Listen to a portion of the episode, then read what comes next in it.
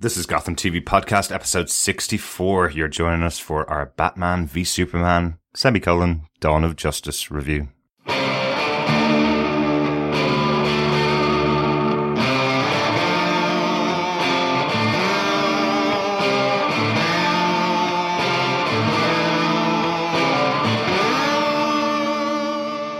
Hey, this is Drew Powell. I play Butch Gilzean on Gotham, and you are listening to Gotham TV Podcast. Welcome back to Gotham TV Podcast, Gothamites. Uh, I'm one of your hosts, Derek. Hi, I'm one of your other hosts, John. And we're here today, finally, on our break with, from Gotham to discuss Batman v Superman Dawn of Justice. Yeah, I'm really looking forward to discussing this. Yeah, big, uh, big movie piece. Uh, for our podcast. We don't normally do that, but, um, yeah, really excited to, to talk about it. Uh, certainly, uh, absolutely off the bat, I did like this, uh, film. Can't wait to talk about it. Yeah, absolutely. Yeah, it was a really good, enjoyable film, actually. Good fun uh, to get out there. Yeah, I think the last time we probably did a podcast about one of the movies was back when, back before Gotham began, when we did uh, the Batman trilogy, Batman Begins, Dark Knight, and Dark Knight Rises. I almost call it Dark Knight Returns there. yeah, the Dark Knight Rises, the Christopher Nolan trilogy, uh, which we covered before Gotham even began. So uh, to get us some kind of idea of what we thought could be in Gotham. Yeah, it, there's been quite a hiatus really for uh, DC movies, but now there's a big full slate apparently in the lineup to go, ready to cover the DC universe. I mean, ultimately, we have here the DC Age of Ultron and Avengers Assemble, where they have the three big characters from the DC universe in Batman, Superman, and obviously Wonder Woman, who it was more of a cameo, but ultimately leading to um, really show that there is a bigger universe at play other than simply uh, Gotham or Metropolis on their own, uh, but that in addition to Gal Gadot's universe, you have uh, a multiverse, different Earths, and obviously different meta humans with the um, little catches of Cyborg, Aquaman, The Flash, in this film as well. Yeah, absolutely. Yeah, lots to accomplish really with this film. Uh, kind of kick, rebooting the universe for some of the people that didn't like Man of Steel. Don't know why, but for some of the people who didn't like it, kind of rebooting the universe and setting it up with loads of connections to uh, some interesting stuff, which we'll probably talk about as we go through the podcast. Uh, the way we cover our episodes, if you're just joining us for our Batman v Superman review and haven't heard any of our Gotham podcasts, there's 63 of them to go and check out. Uh, but if you haven't heard them, the way we cover our podcast is we discuss our top five points, the things that stood out to us, good and bad, uh, from what we're talking about. Uh, and throughout that, then we'll hopefully get into some notes uh, and additional thoughts about uh, about what about the overall thing that we're covering. So uh, for this movie, obviously being a movie and being a lot bigger project than a weekly TV show, which is only 42 to 45 minutes, uh, will probably keep the points a bit more broad than we usually do. But if you want to check out our thoughts on Gotham uh, and hear our thoughts on those weekly episodes as they as they are airing in the UK and Ireland uh, on Channel Five, uh, just all you need to do is just go and subscribe to the podcast over on iTunes. You can get that by going through our own uh, direct link through GothamTVPodcast.com slash iTunes, or you can find us on any other good podcast catchers where you listen to any other podcast. Uh, you can go and get that uh, by searching for Gotham TV podcast. Uh, pretty much on every podcast catcher, things like Podcast Addict, uh, Beyond Pod, Stitcher, uh, loads of other areas that are available. But uh, you can catch us on any of those on a on a weekly basis when we're covering Gotham. Yeah, and we'll also have some feedback as well at the end of our uh, five points each. Uh, and so if you have any feedback, uh, any comments on Batman v Superman, but any comments on Gotham, please feel free to send them into feedback at gothamtvpodcast.com. You can also join our Gotham TV podcast uh, Facebook group. Just go on facebook.com forward slash groups forward slash Gotham TV podcast. And finally, to round out the trilogy of social media, we do have um, our Twitter account, which is at Gotham TV podcast. That's right. Yeah, always great fun to be on uh, on the old Twitter uh, all the way throughout Gotham throughout the season and through uh, Batman v Superman. It's been great fun watching uh, people's reactions to Batman v Superman. Um, different though they may be uh, to our own uh, impressions, I suppose. it's always great fun to hear people's reactions and what their thoughts are. So yeah, come follow us over on Twitter. we're always around. So to kick off our podcast about Batman v Superman: Dawn of Justice, let me give you some some details behind who's responsible for uh, for the movie. Obviously, this movie was directed by Zack Snyder, who brought us Man of Steel, who brought us the excellent adaptation of The Watchmen, and who brought us Dawn of the Dead, the remake of uh, one of my favorite movies and one of my absolute favorite Zack Snyder films. Um, really enjoyed that. The movie was written by Chris Terrio, who actually wrote Argo with uh, Ben Affleck and is signed up to write Justice League Part 1 and 2, uh, along with the other writer, the most qualified writer in the DC and possibly even Marvel uh, writers universe, which is David S. Goyer. Uh, John, you got the chance to meet him at New York Comic Con a couple of years ago for his work on Constantine. Yeah, really, really good, really knowledgeable guy. Um, real shame actually that Constantine ultimately, as a TV show, didn't, um, on the face of it, I think, at least for the network, appear to work out.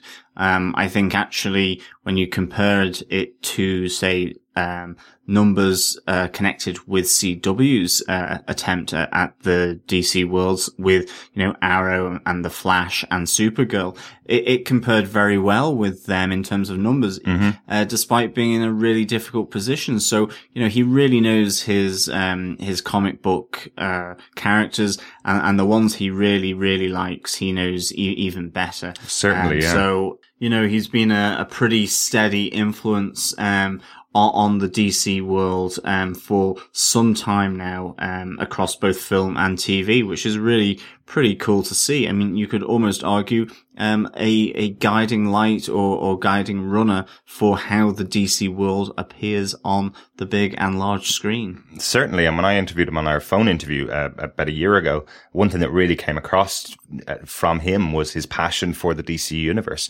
Uh, I think he started out with Blade. He's the, basically the inventor of uh, of the Marvel Cinematic Universe with the introduction of Blade. He also did the Nick Fury TV movie, which is close to my heart as a Nick Fury fan.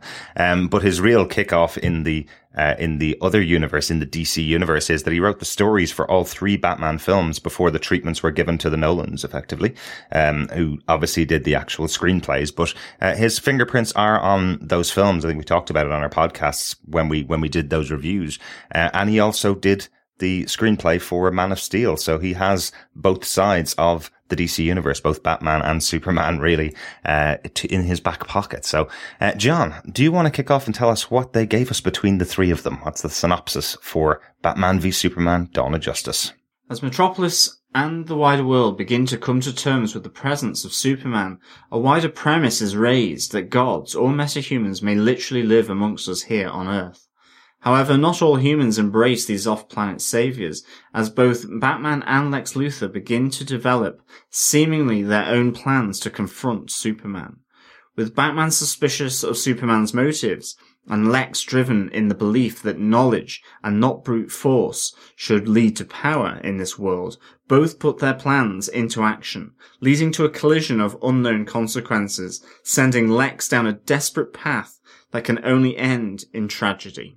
You're not wrong. Certainly some huge moments in this film. Um, you know, obviously the fact that they sold this film as Batman v Superman, I think a lot of people, a lot of the general uh, public, I suppose, the people that aren't huge Gotham fans or huge comic book fans, just had the question of, well, who wins? Well, clearly it's going to be Superman because he is Superman. How can Batman win? But I think they answered that question quite well within this film, uh, giving Superman the power to be able to build a suit, lined with kryptonite, so he's able to have a bit of a boxing match with Superman for one of the most exciting scenes in the film. Actually, really enjoyed the, those fights between the two of them. Um, but it feels like it's much more than that. There's a lot more behind the storyline within this film, and lots of great scenes and great moments within the film. Yeah, I mean, this film is full of allegory. Really, it's it, it's full of uh, a whole range of different meanings, tons of Easter eggs. Um, it it really is jam packed. Um, the film's not perfect by any stretch of the imagination, mm-hmm. but for me, um, it certainly didn't deserve some of the uh, the panning or some of the criticism that seemed to be leveled at it. Yeah, I mean, I think I go from um, sort of the rating given by um, Empire, which would be a three stars, for example, mm-hmm. which they would always argue in their podcasts is is a recommend. This is absolutely a recommend for anyone who is a fan of um, comic book movies, of good action movies, quite frankly, um, and um, in particular, then the DC world, and it, it, could even be, you know, higher than that, a high recommend um, for people who really are invested in the DC world. I mean, I do want to put it up front here now. Uh, Gotham, um, Batman is, is, the area of DC that I know the best. I'm not um, that knowledgeable on Superman, on Wonder Woman, on a lot of the other DC characters, if I'm totally honest. For me, DC has always been Gotham, Batman, the Joker, Riddler, mm-hmm. Penguin, um, that I have absolutely adored. Um, and I, for some reason, for whatever reason, uh, growing up, I tended to get drawn to, to Marvel. But again, this, as I said before, is kind of doing the reverse of what Marvel has done in, in the cinematic world. This is the big Avengers Assemble, Age of Ultron, um, up front, showing the wider world before they go down ultimately their line of movies, which is looking in particular at, um, you know, the each individual, um, superheroes such as Cyborg, Aquaman, Wonder Woman. Yeah. Maybe, you know, coming back to a Batman. And okay, we had Superman, uh, Man of Steel, which also did tee up, um, this world as well. Certainly. But this really teed it up, really gave a sense of, of flavor of the DC world. I mean, even to the point where I actually really liked the, um, just finding out that Gotham and Metropolis were, were separated by just a, a bay. Know, that, yeah. that from Metropolis you could look out across the water, you know, this fairly expansive, uh, body of water and you could see the, the bat symbol rising from Gotham. I love that kind of inter-city rivalry that was brought out from this movie Mm-hmm. as well. Um, you know, from where I was born in the UK, you have Liverpool and Manchester, which have a huge, huge rivalry in terms of football. You know, there's a real sense of competition between them. And I think you kind of got this here with, um, Perry White saying, um, is water wet? Crime in Gotham or something to that effect. Yeah, you know, Th- there's this real kind of suspicion and competition between these two cities. And I kind of felt that I got that feeling even down to the fact that Soups was suspicious of the bat and the bat was suspicious of, um, Superman, you know, for, for very different reasons, both equally uh, justified. But I, I, I love that kind of notion of black and white, of yin and yang here going on in this world. I thought it was a really nice uh, thing to do, and that added a lot of depth to this film. I think. Certainly, certainly, yeah. I think one of the things I would say uh, that uh, kind of annoyed me to begin with is was the media coverage of this film because because it really put me on the back foot to start with on the movie, and it felt like that's what they were. That was what was intended to it. So the press got a lot of early screenings to this film. Obviously, uh, Warner Brothers were quite confident that this film was going to make the money that it needed to make uh, in order to justify the wider DC universe. And what we've seen already is they've added two additional films to their already huge slate of films right up to 2023. Um, they're very confident it's made the money that it needed to make. It made it in the first weekend. So they gave early press screenings and it felt like the press were jumping on it or the, the, uh, the reviewers were jumping on it to say, this isn't as good as Marvel. This isn't as good as uh, 12 films into the Marvel cinematic universe. So it's not worth your time. This film is certainly worth your time. It made me kind of angry that if you give someone a preview screening and they say, well, we're not going to spoil it for you, they almost spoil the experience because I felt like I was going in needing to like this probably more than I would have.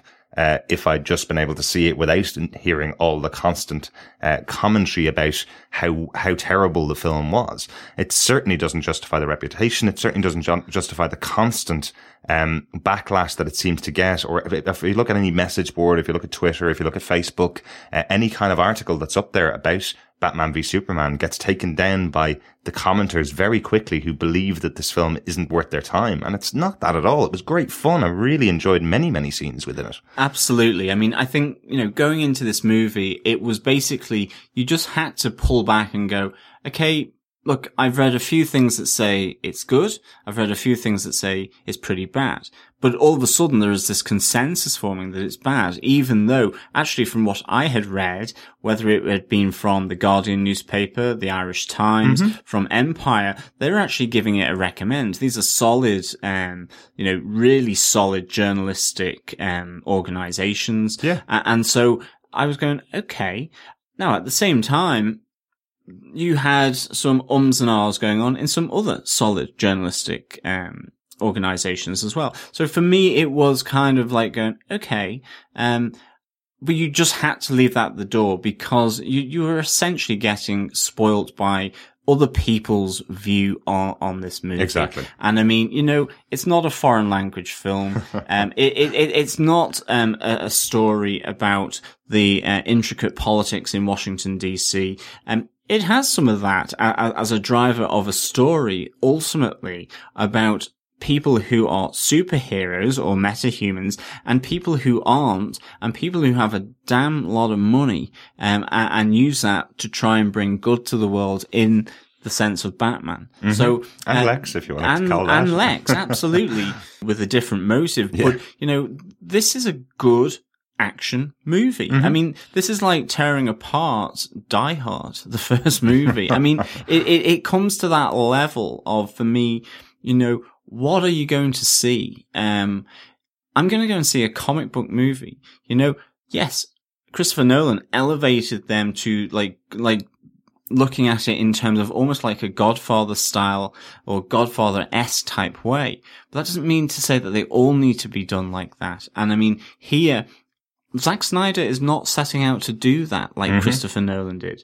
Um, he's got a different palette, he's got a different way of working, and he's got a different style. And um, personally, I've always liked Zack Snyder's visual style. I love how he frames images.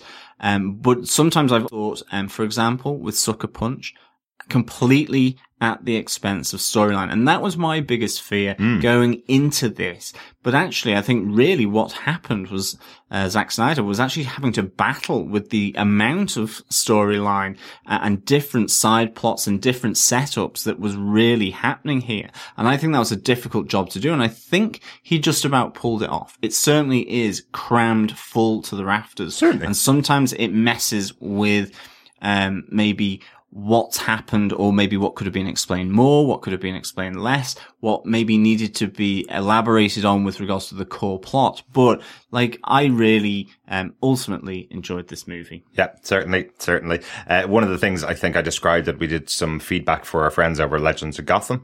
Uh, and one of the ways I described this movie was that it really felt like a comic book event. You, if you read the Civil War storyline, um, which is a huge book in the Marvel universe, if you read Flashpoint, uh, which is the DC kind of equivalent, one of the big, ch- big changers for DC, if you read them, there's usually about eight issues, which are the central comic books, but they affect the other 160 different characters uh, that are that are spawn out of that universe or leading into that universe. So while you don't need to read all of the other comic books that are connected to those events, when you read them, it adds layers and layers of, of intricate detail. You know, um, so the introduction of Wonder Woman in here, honestly, I loved Wonder Woman, and I'll talk about it later on as we get into our points. But I was looking at it saying you could actually cut out her scenes. You could, you could scalpel out those scenes from the film and it actually wouldn't change any of the central storyline. But it was so great to have her and it's made me hugely excited to see the Wonder Woman movie by having the Flashpoint scene, which we'll definitely talk about, where Flash is introduced.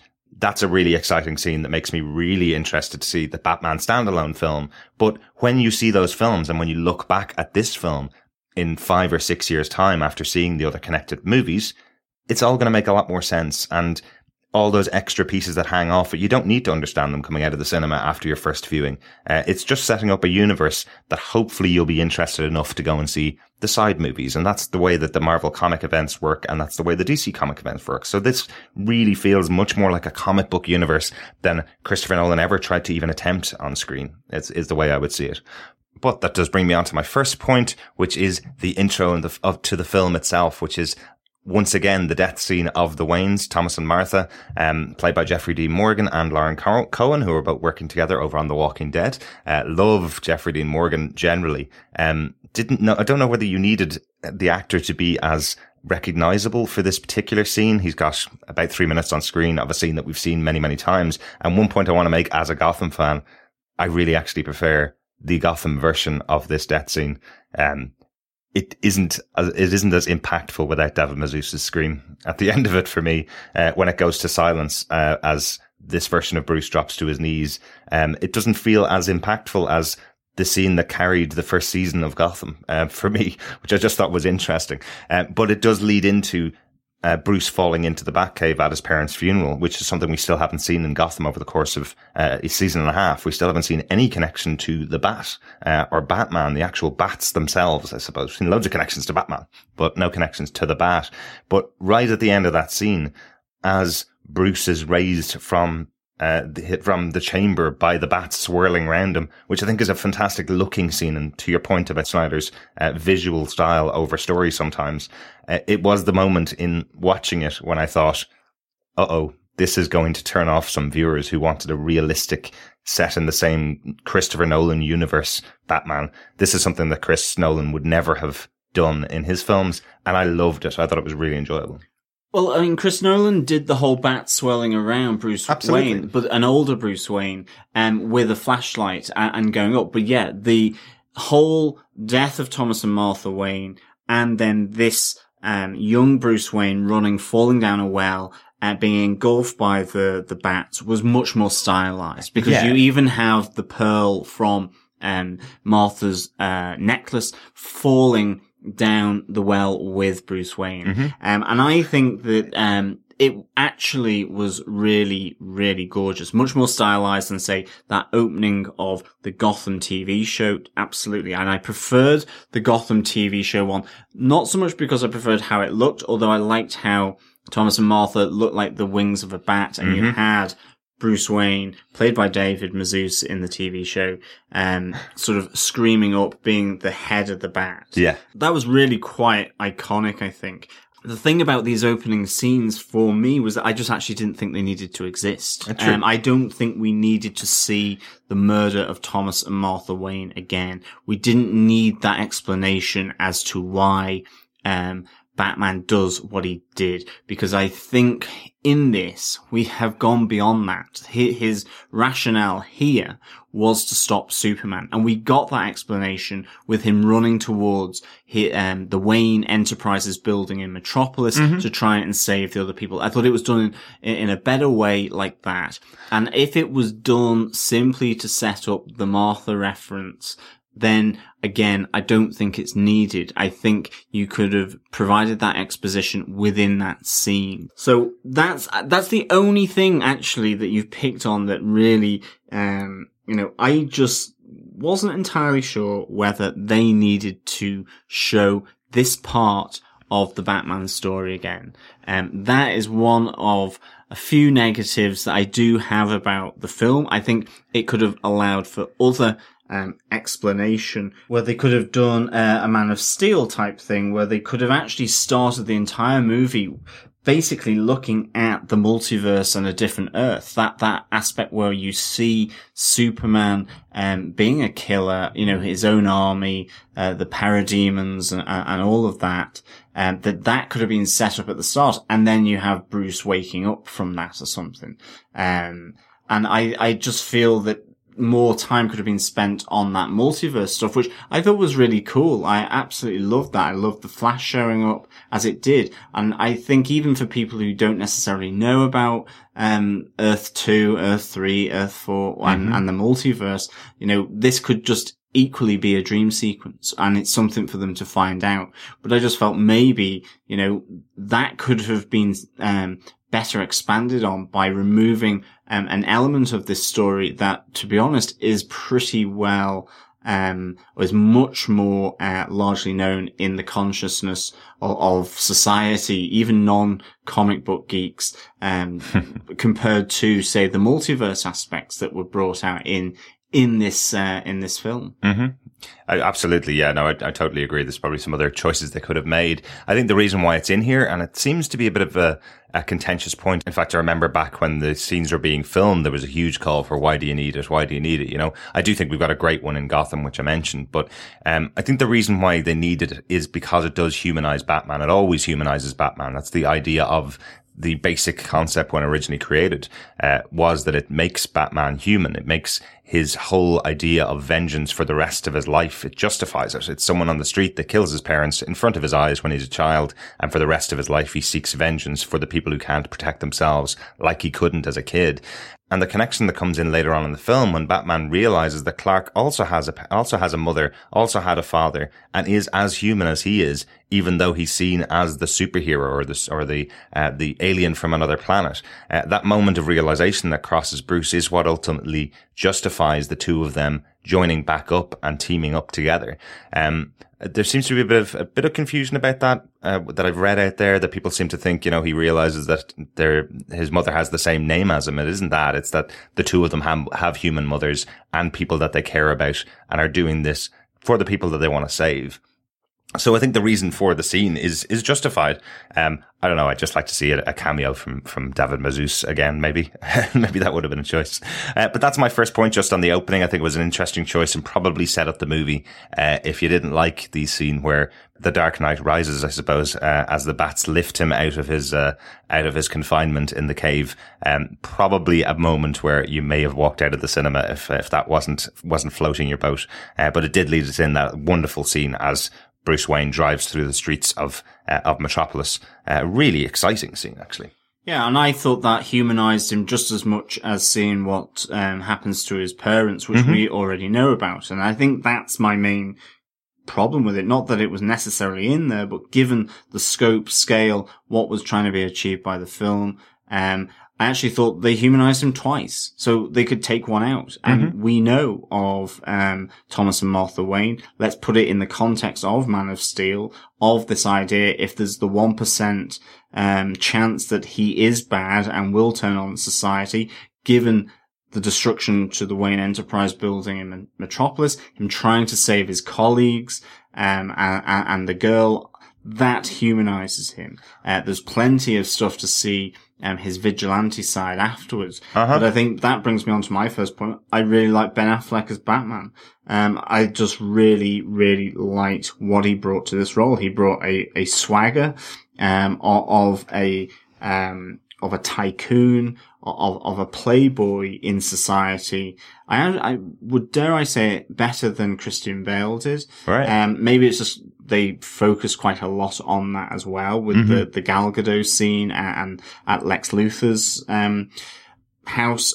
Um, I really liked, um, Ben Affleck's portrayal as Batman. It was, it was really nicely dynamic with Alfred. Uh, I loved how Alfred was doing the me, me, me, me, me kind of thing, um, into the, the voice modulator. I loved how Batman was so dark in this. Um, you know, the branding element, the thing that really kind of, you know, you can see it sticks in the throat of Superman and why he wants to pursue this, this vigilante in Gotham. Mm-hmm. Um, he sees that as wrong. Um, you know, I like the fact that there is this, um, duality between the two of them where, you know, Batman is absolutely suspicious of the motives of Superman um, thinks that, you know, he's playing God.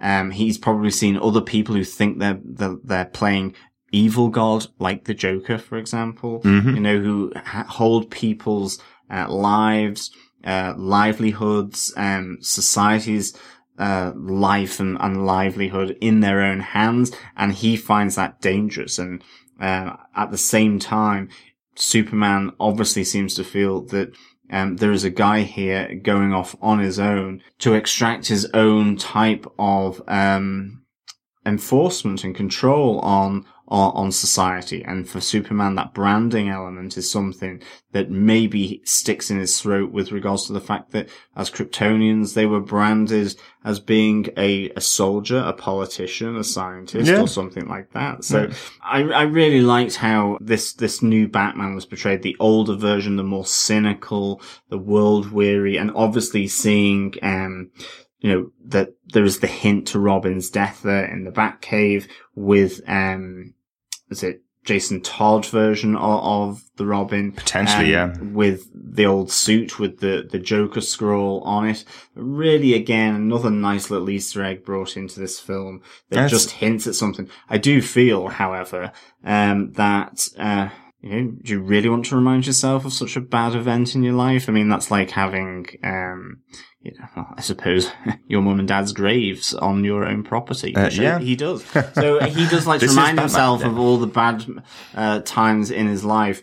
Um, but I, I mean, I did wonder about that. Whether is that just a really twisted souvenir that Batman's keeping in the Batcave? Certainly, Um, yeah. what- It, it kind of is seen as, as one of the times that Batman failed. That's kind of the uh, the impression that's given in a lot of the a lot of the books and a lot of the uh, the versions of uh, what's happened here. Yeah, I think it's an allusion to, to Jason Todd, and what makes me excited is that this year we're going to get Suicide Squad, which will explain a bit of this version of Joker's origins with Jared Leto playing uh, playing Joker. So I'm really excited to see how that's going to play out and how we're whether it is Jason Todd, whether the uh, the ideas that have come out of this film play into that directly, whether we will see those scenes with uh, with Ben Affleck and uh, Jared Leto, possibly with Jared Leto dressed as Robin. You know, very interesting ideas. You know, uh, but that's the kind of stuff that's in here with the Easter eggs. Really, really exciting.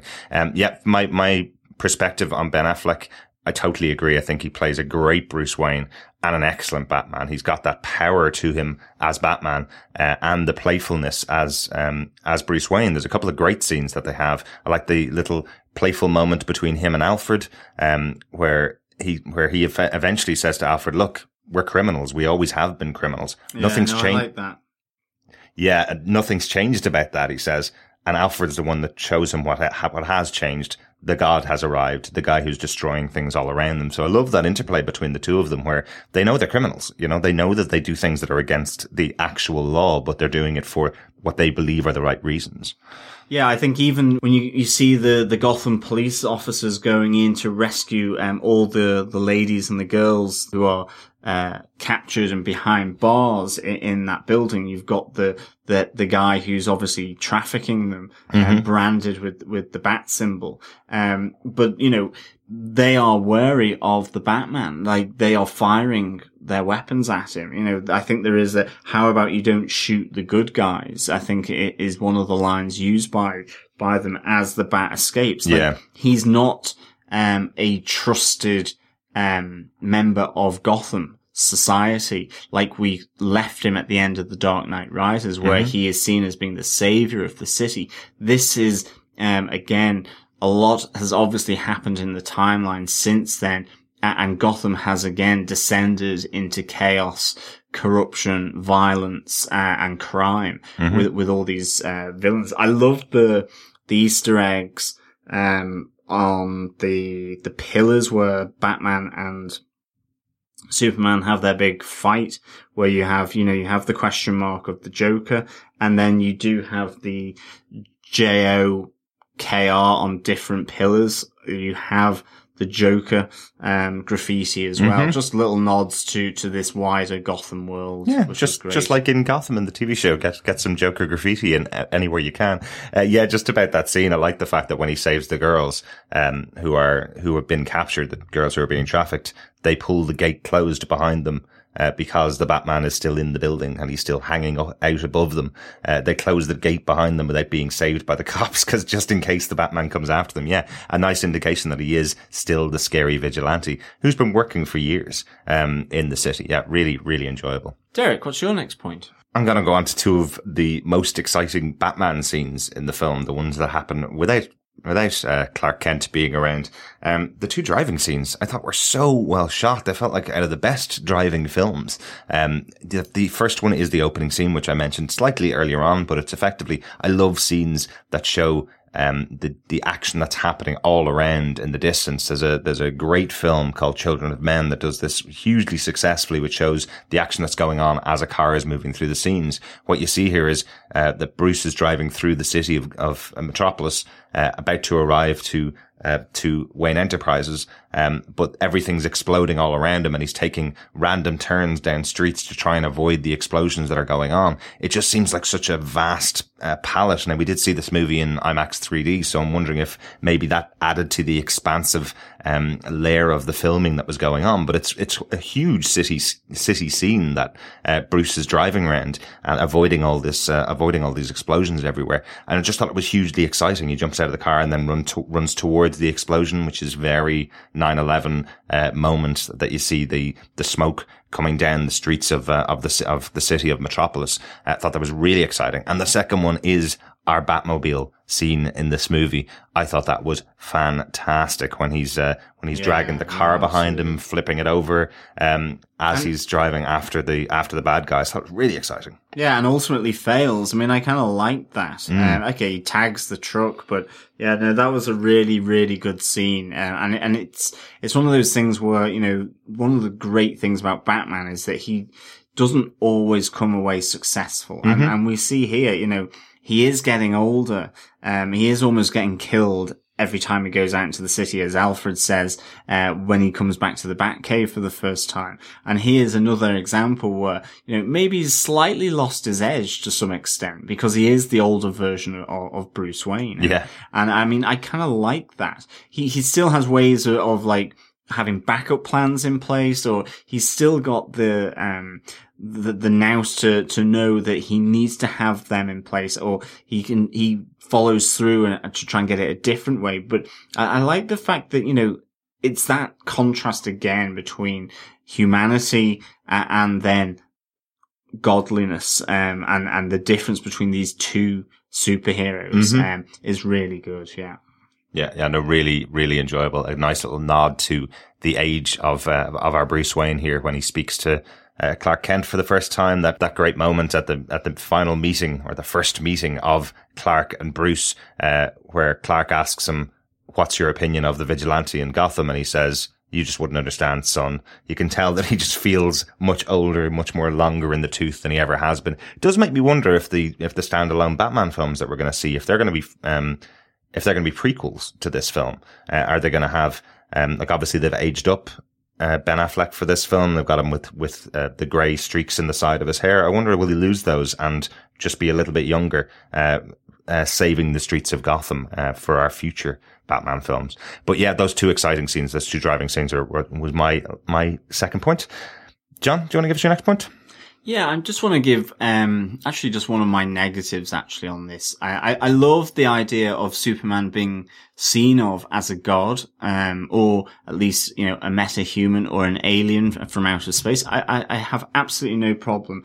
But uh, to be honest, Zack Snyder's constant ramming of, of, God references and biblical references down the throat, it, it slightly got to me, um, here. It's not really my cup of tea. I like the idea that people will see him as that, and I like that to be mentioned. Yeah. But the constant um, aspect of of him being shown in um, our well Christian godly kind of poses. You you, you know you have um, the the lady saying that he, he doesn't even answer to God. Um, he has there's the crosses in the wreckage after the Doomsday fight, mm. um, and and that um, you know classic image of um, Jesus being brought down from the cross by yeah. by his followers, and here we have it as Superman being brought down off that kind of broken concrete plinth with all these crosses.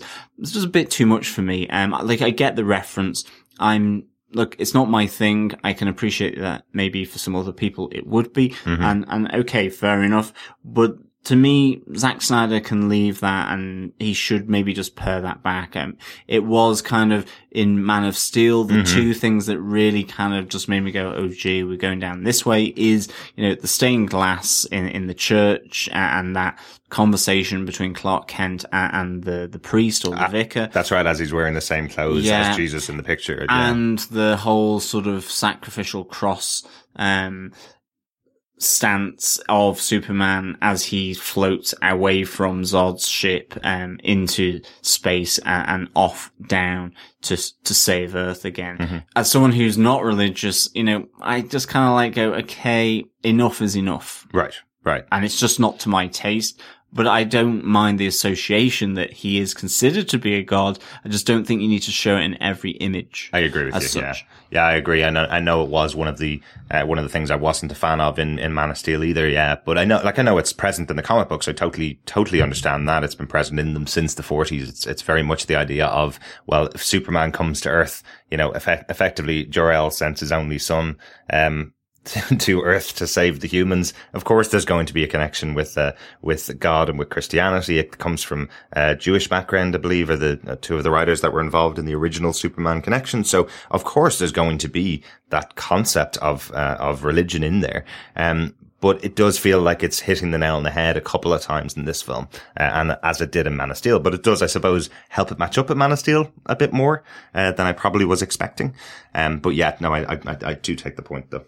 Speaking of which, other big point for me about the film is the death of Superman. I thought this was such a brave choice of Zack Snyder to go for. it. You know, we're two films into a huge series of movies and he's effectively killed off possibly the second most recognizable character in comic book history.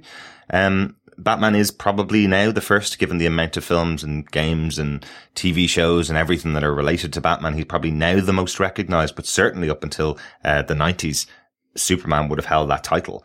And now Zack Snyder has made the choice to kill him off in this film. That's a really interesting choice. And if you weren't paying attention for some of the film, you may think that this is the last we'll ever see of Superman. Um, and it's very easy to miss, uh, within the first watching, certainly of the film, um, that you, that this is the death of Superman and that's it. Henry Cavill's out of a job. Um, cause, cause of maybe the reaction of fans to Man of Steel, they'll, they'll get rid of him. But, um, the element of the element that probably needed a bit more explanation, I suppose, in the film was the idea of other worlds and uh, of the multiverse that John mentioned earlier on. There's a specific line that said, and there's a whole reason behind why it's in there.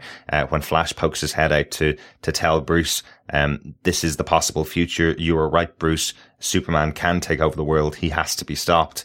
Uh, that's a reference to the fact that there is another Superman who has gone a different way, uh, gone the way that Bruce expected him to go. Really, um, so it's one of those really interesting ones where we will probably see a standalone Superman movie in the future, probably called Superman Lives, if they uh, if they take the title from one of the um, one of the previous comic books. Um, but it was really kind of exciting and really um, surprising to me because it's one of those ones when you've got the holy trinity of uh, of DC Comics together on screen. You just expect they're going to steamroller over everything. As I said in earlier on in the podcast, the question for everybody here was, uh, who's going to win, Batman or Superman? Well, Superman will obviously win because nobody could take him out. Um, he'll kill Batman. Well, they teamed up and it wasn't Batman that killed Superman. It was Doomsday, which has happened in the comic books. You know, um, we knew Doomsday was going to be in the film. We could, we should have expected it, but it came as a complete surprise to me that Superman was the one taken out here. Yeah, I loved the choice that they did this. I um, I thought it was really brave. I think as well. It again, it's a comic book movie, Mm-hmm. and there are absolutely um, other ways in which he can come back. We've already seen the alternative version of, of Superman from uh, the multiverse. You know, killing um, humans, being quite despotic, uh, very op- the very opposite. You could argue he almost died twice. Uh, with regards to the nuclear blast up in uh, space, Mm-hmm. and I loved how he um, repaired himself. I mean, he did look like Bizarro, I did, think, yeah. um, there, which was a really nice touch. I absolutely loved that.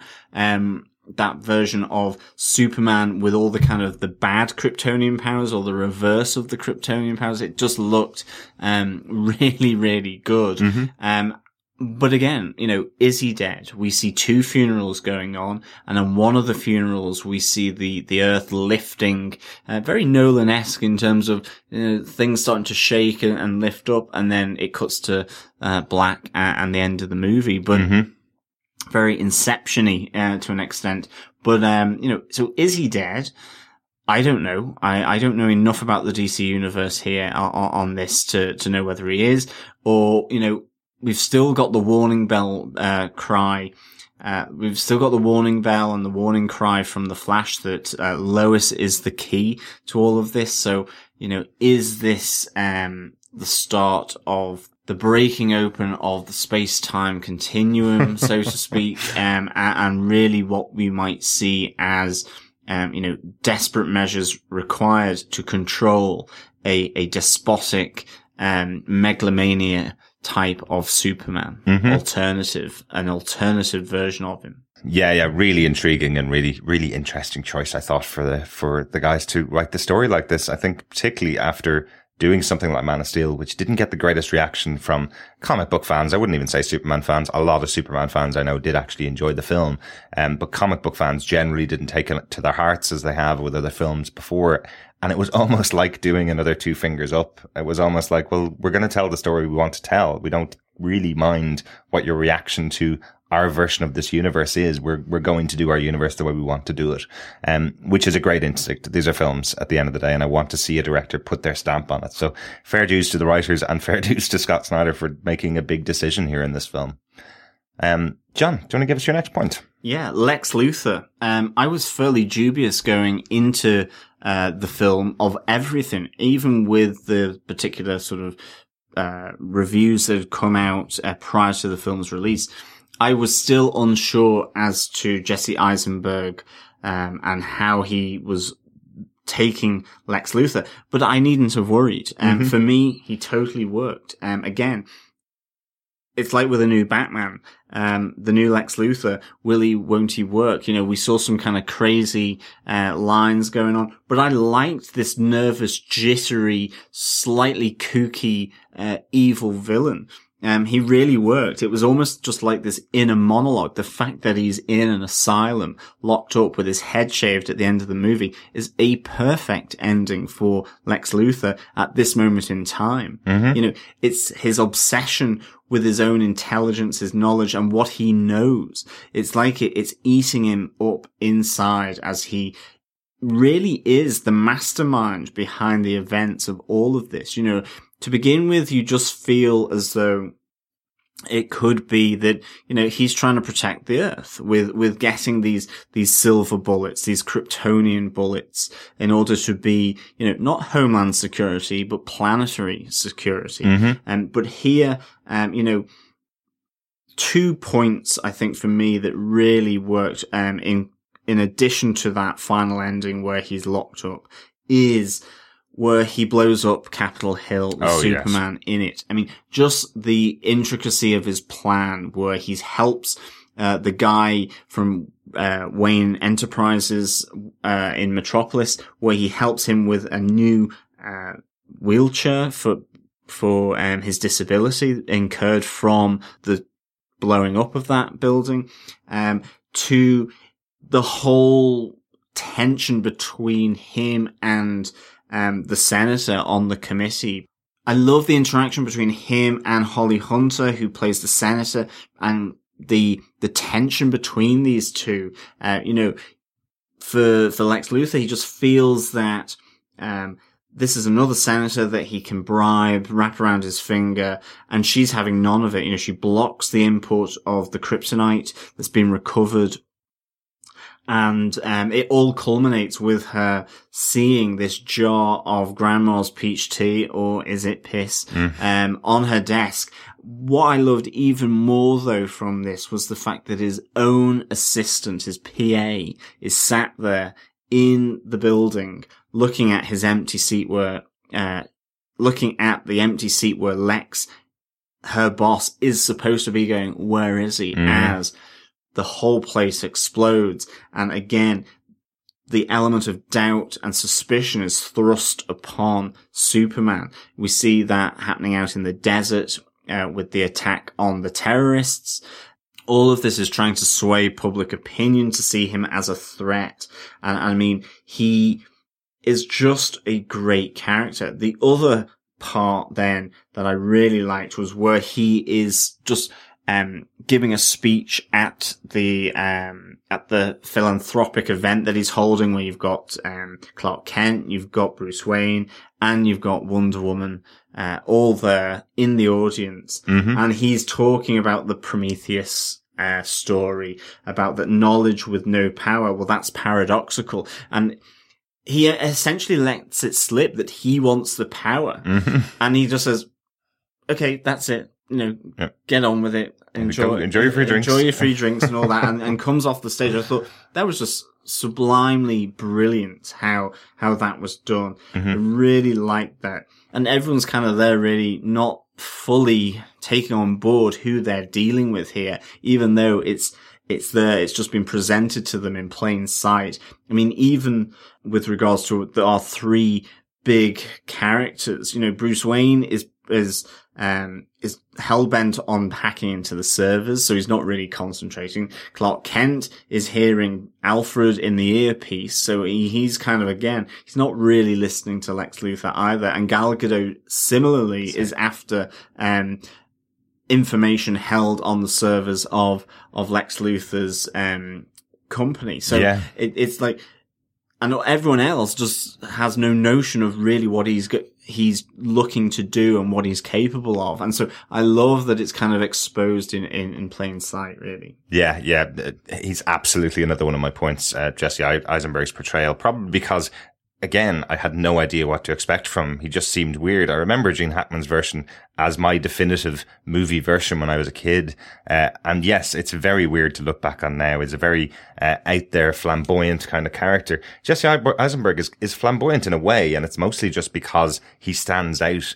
Um, and I think that's the point of the character. With the way I was thinking back on it afterwards, it really does feel like he's the nerd in the schoolyard with the two big bullies. You know, if you see someone the size of Ben Affleck's uh, Bruce Wayne walking towards you in his monkey suit, or you see someone the size of Superman walking towards you, you kind of step out of their way. Whereas if you see someone the size of Jesse Eisenberg's Lex Luthor coming towards you, you ignore them, you push past them yourself, you know? Um, it's kind of the allegory that he uses throughout the film. He's effectively saying, people do underestimate me, but I'm the smartest guy in the room. I'm going to get those two guys to beat the heck out of each other until one of them's dead.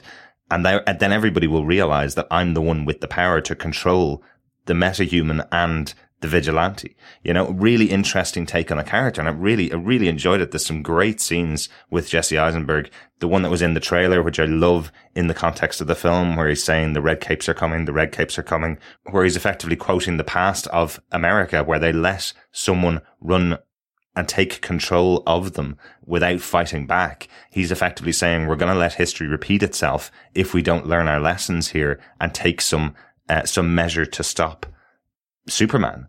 Um, and he feels like he's the only person that's got that concept. People are are throwing themselves to their knees in front of Superman. People are allowing uh, Batman go and brand uh, villains in in Gotham City as their protector rather than using the police force. So he feels it's the onus is on himself as the intelligent one to stop these two from taking over the world and give it back to the intelligent humans like himself. And I love how he plays it. Really, really interesting. Yeah, I mean, on the face of it, his motive is actually quite admirable. Mhm. It's it's the making sure that humans are protected from essentially these all-powerful beings from uh, from Krypton and the damage that they have caused. I mean, again, I was at that point where, oh my god, you know, the the, the last building contract has been uh, finished in in Metropolis, uh, just as Doomsday comes along and begins to wreck it all again. it all again. Um, you know, Yeah. so He takes out Gotham as well, though, so it's okay. but in that context, what Jesse Eisenberg is saying in terms of the security of the inhabitants of Metropolis and of Gotham does make sense. The thing is, he is also a megalomaniac. Yeah. A- And it isn't just done purely for altruistic or for selfless reasons. This is to feather his nest for power, for money, for riches, and for control, ultimately. And so that's why he then does descend into the villain. But on the face of it, it, it is a, a- a good, um, sort of notion that he brings up. I do like the fact that he actually does know Superman is Clark Kent. He knows that Bruce Wayne is Batman. The plans that come together, um, he ultimately wants Batman to steal the kryptonite from the White Portuguese, the boat that is bringing the kryptonite in illegally, um, on to Lex Luthor's labs. He wants Batman to steal it so that he generates the weapon that has the ultimate face-off forced by Luthor uh, on Superman by having his um, his mom held hostage and with a, a, a ticking clock held to held to his head, basically. Absolutely. Um, so I love this. I love, as you say, his belief that, you know, intelligence and knowledge should win out over just pure brute, um, force or Bruce force, um, over, um, everybody, including himself. Mm-hmm. And I think you said it as well. You know, he is the geek that he is the window that lets people in to to this movie. Yeah. He's the one that kind of puts it within a context of, you know, and down below in the ocean there was the Emerald City when he sees kryptonite. As you say, the red capes are coming, the red capes are coming with the reference to the redcoats are coming in the War of American Independence. Yeah. All of these different elements really being explained to the audience through Lex Luthor. Ultimately, he is our way into the motives uh, of these uh, superheroes, yeah. and ultimately him trying to control them and stop them. Absolutely, yeah, yeah. And, and to your point, I do also like the fact that he's also the one that has got the CCTV footage and the photographs of the other characters that are introduced, the Justice League that are introduced. I do like that. Yeah, which kind of brings me on to my um, next point, my fourth point, which is I actually really liked how all the characters from the wider DC world were introduced. I mean, you know, this was such a busy film. I kind of like the way it was done in terms of data, that it, it was, uh, data files that Bruce Wayne got hold of, um, that Diana Prince was trying to get her hands on, or, or Wonder Woman. Um, I loved the different scenes here. Um, but primarily, I absolutely adored the creation of Cyborg. Cyborg is oh, wow, someone yeah. who I don't really know too much about. I know Aquaman, unfortunately, more about the skits on Robot Chicken, probably, than, than I do in terms of the character, and that's my own bad. But, um, Cyborg, I loved this, um, the mother box. This, I have no idea other than the name of it, what it's about. Uh, if anyone can um, shout out some really good cyborg comics that I should get to, to really know this character. Um, please send them into feedback at gothamtvpodcast.com because this was the character that really got my, my interest. I mean, first of all, you had Miles Dyson who created the Terminator, essentially creating another, um, cybernetic organism. and I just loved how this mother box the pain on the face of Cyborg as he's being created from the, the energy and the power within this box was fantastic. It, it was short, sharp, but was imbued with so much sort of agony um, and pain in Oh, yeah. the creation of this human cybernetic hybrid. Really, really nice little snippet there of, of Cyborg. So I'm really interested in Cyborg. Um, Aquaman, again, it was kind of, there is that kind of joke that the camera was lingering on Jason Momoa's like gorgeous, uh, chiseled cheekbones, maybe just a bit too long. Um, but I loved the kind of the, the water propulsion, uh, and, um, Almost Sonic Boom, wasn't it? yeah, underwater sonic boom that occurred from him as he as he leaves the the wreckage of of the ship that he's coming in, and then the flash.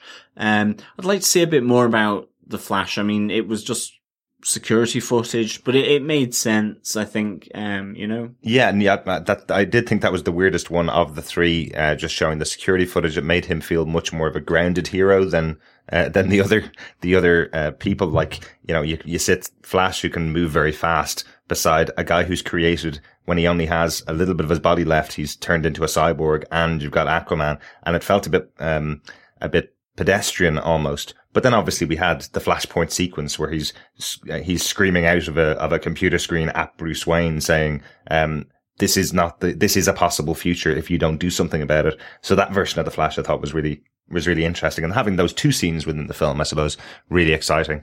Uh, it does lead me on to my other point. I like we're doing a bit of back and forth, little, little Batman v Superman table tennis here. Um, the other one is obviously the other huge character who got many more scenes. We've mentioned her a few times now, but um, she is a huge standout of the film for me. Diana Prince and Wonder Woman, both of the characters quite distinctly defined in this movie, uh, and really intriguing for me, which is all I wanted really from this film. Um, because I knew that we were going to get a lot of Batman and Superman and didn't want her to completely, um, overtake the film or to be or to be underserved. I think she got, gets just the right amount. There's a great, that great moment between Bruce Wayne and Diana Prince where they meet for the first time at the party. And she's so playful. There's a good bit of banter in there with her where it reminded me really of Selina Kyle, um, in The Dark Knight Rises, uh, and, you know, that kind of Catwoman playful, um, thief almost. Absolutely, yeah. Uh, yes, she does deliver the item that she stole from Bruce Wayne. She does deliver it back to him and say, I only borrowed it. I don't know why, why you're getting your knickers in a twist, basically, you know? Um, I like that kind of touch to her that she is playful. She is, she isn't a criminal. She's doing exactly the same thing Bruce Wayne did. And she's also returning it to him. She just wanted to have a sneak peek at it herself, effectively. Uh, I like that touch. I loved the little uh, allusion to her past, the fact that she's you know at least hundred years old in the in the image that we've seen, which has uh, Chris Pine from Star Trek, uh, Captain Kirk uh, shown in the, shown in her team. It's got the Native American shown in her team, all during set during World War One. Makes me really excited for a future Wonder Woman film, which will explore that. We know that Chris Pine's going to be in that movie. We know it's going to be partly set uh, in two time periods, one of them being World War One. So excited to see that. It's a great, a great little call out. Will Chris Pine be DC Universe's uh, Peggy Carter? Possibly, yeah, possibly. Maybe he'll get his own spin-off movie set in World War One. That'd be really exciting as well. Does he age? Like I, as I say, I, again, anyone who's got any good comic books on, on Wonder Woman for me to read, um, please uh, let me know which volumes I should uh, should look at. Excellent, excellent. Uh, we will hopefully get to read them before the next Wonder Woman, but there is the third and best sequence of Wonder Woman. Obviously, when she suits up alongside uh, Bruce and alongside Clark um, to take on Doomsday. I must say this really charged me with a bit of a bit of excitement for seeing the future Wonder Woman movie movie because I love her battling. She's she's totally able to go toe to toe with the other with the other guys. Obviously, you know you've got the technology, the science, and the religious, the God. Uh, and now you've got the strong, powerful woman who is going into battle against Doomsday. There's a great shot where she gets knocked back basically on her ass uh, by Doomsday and then just stands up, gives a little puff, and then jumps back into the fray Yeah, again. that was cool. She is a warrior woman and it's it's fantastic. Really, really well captured in those scenes. Really enjoyed it. I really liked her her musical theme as well. Oh, yeah. Coming into that with the drums, I thought that was really, um, you know, invoking of the the Amazonian kind of warriors that Mhm. is, is represented here. Like it was just really good. Um, again, there may be some arguments to say, did her cameo need to be so large in that sense? But I'm kind of glad it was as well. Yeah. I, I, I was good to get to know another character in, in a bit more depth. Uh, compared to just the file scenes for the other uh, three in terms of the Flash, Aquaman, and Cyborg, um, you know, it was good. And I mean, Wonder Woman's is the next big film um, after uh, Suicide Squad that's on the slate. So, you know, she is the next one up. So I think to give her this amount of time in this film made sense given that, you know, this is the reverse of what Marvel has done. Yeah. They're setting up all their, um, big characters in this coming together of three of the, their biggest, um, you know, and hopefully we'll see more of this intertwining through Suicide Squad and Wonder Woman and leading through all the others. So it should be really good. Yeah, so exciting to see her up on screen and really excited to see what she does in her own film. Um, it's also one of the good things about having Diana Prince, that side of that character. Um, you tend to find when you also have to pair Batman with a love interest in a movie, which tends to happen in all the films, they don't tend to do anything else. They tend to be the love interest that sits in the back and does nothing. So great to see that they've taken a little bit of a cue from uh, Nolan's version of Dark Knight Rises, and they have, uh, like Selina Kyle, you have Diana Prince here, who's also got a big part to play in the film. So really enjoyable. John, do you want to give us your last point? Yeah, it's the pictures actually, the artwork within um, this this film. Um, we have two of them, which are kind of foreboding um, of what maybe is to come, both in the film, but also maybe in the wider DC universe. Um, the first one is at the reception, um, where all three of them are attending, and on the background on the wall is this uh, white and black figures. You see black and, and white armed figures beating down uh, one another, and that for me. Um, it's uh, it looks like Cleon Peterson's A Balance of Terror Oh, right. piece, um, and this all kind of is a foreshadowing of the the the white being good and black being evil, um, or perceived evil, uh, in relation to um, the fight between Batman and Superman uh, in in amongst the pillars. Um, but then the other Right. picture that we have here, and I don't know who this might be by, but it is the devil here and Hades with devil at the top and all his underlings below him. That kind of long, huge picture in Lex's father's study. I think that is kept exactly how it is, and this is part of the picture that seems to have sent Lex Luthor thinking about a larger bad other than simply Doomsday or even the superheroes in this film.